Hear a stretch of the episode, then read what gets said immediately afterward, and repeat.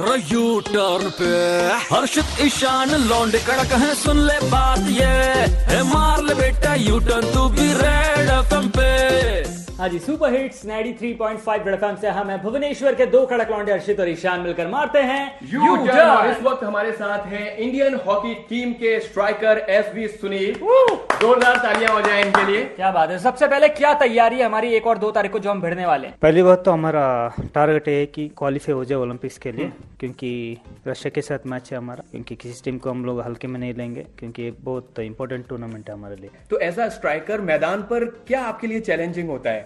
As a striker personally मैं बात करूँ तो अपने आप कैसे मैं टीम के लिए इफ़ेक्ट बनूँ? और मेरे से क्या हो सकता है अच्छी चीज़ करूँ और टीम के लिए जीत में कितना मैं एफर्ट डाल सकता हूँ वो चैलेंजिंग हो सकता है। किसे अपना कॉम्पिटिटर मानते हो कि यार इसको तो रख के जवाब देना है?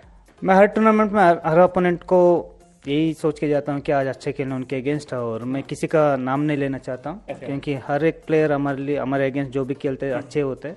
तो मुझे लगता है कि अगर हम अपने आप को एक फोकस करके खेलेंगे तो ज़रूर हम जीतेंगे और इस टूर्नामेंट में हम जीत के हम ओलंपिक्स के लिए क्वालिफाई करें अच्छा जाते जाते लास्ट में उड़ीसा की जनता को क्या मैसेज देना चाहते हैं आप? यहाँ पे बहुत साल से हम लोग खेल रहे हैं। जब भी यहाँ पे खेलने आए हैं बहुत प्यार मिला है और बहुत सपोर्ट मिला है। तो मुझे लगता है कि इस बार भी उसी प्यार और सपोर्ट का हम लोग वेट कर रहे हैं।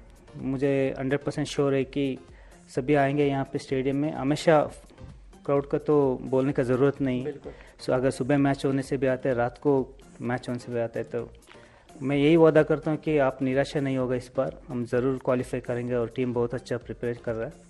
तो आपका आशीर्वाद चाहिए और सपोर्ट चाहिए बस। बिल्कुल सही कहा आपने इसलिए इंडियन हॉकी टीम को सपोर्ट करते रहो और रेड एफएम बजाते रहो।